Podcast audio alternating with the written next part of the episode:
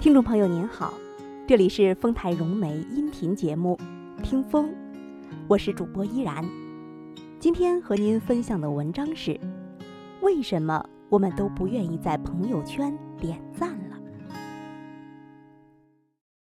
有一个读者的留言把我逗乐了。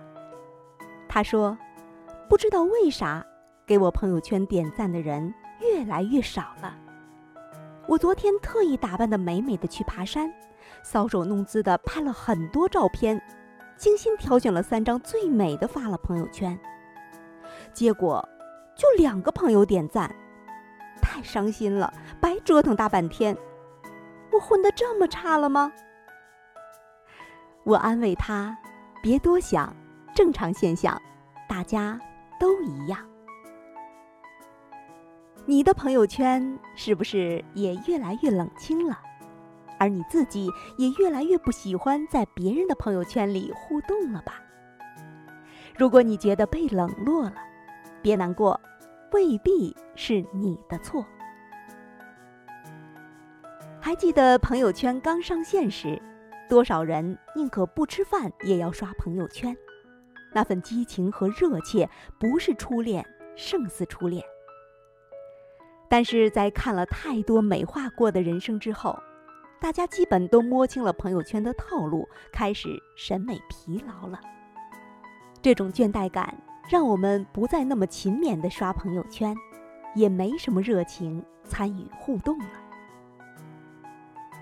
我有个朋友说，每次给这个点了赞，就要给别的共同好友也点，否则就像欠了人家似的，累。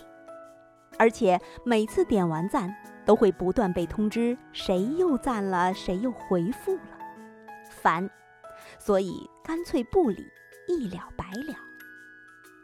这应该是个比较普遍的心态，大家都挺忙的，没必要一直在别人精装过的人生里做个无关紧要的观众。可能很多人都是这样。明明想旅行放松一下，但出去后大部分时间都在景点琢磨怎么拍照发朋友圈，根本没心思享受好风景。明明不喜欢听音乐会，为了在朋友圈彰显品味，还是去了。坐一小时车，拍几张照，再刷会儿手机，然后一直睡到结束。何必呢？要睡觉，在家睡不好吗？一味活给别人看的日子，太浪费生命了。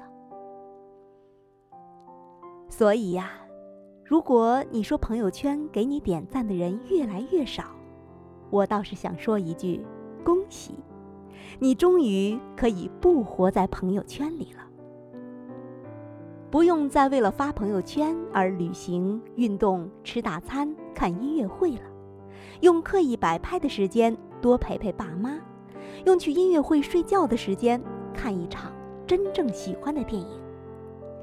回到你的生活里，把时间花在自己真心喜欢的事情上，生动地活出真实生活和真实感受。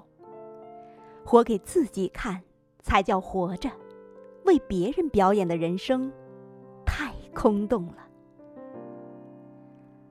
人最大的幸福在两处：一是快乐而专注的在自己的世界里起舞；二是和认可的亲近的人有深层次的互动，感受着你和对方的灵魂在一起起舞。而这两件事都是朋友圈给不了的。所以，先谢谢经常在朋友圈给你点赞的朋友。然后放下手机，回到你的真实生活吧。最美好的东西都在那里。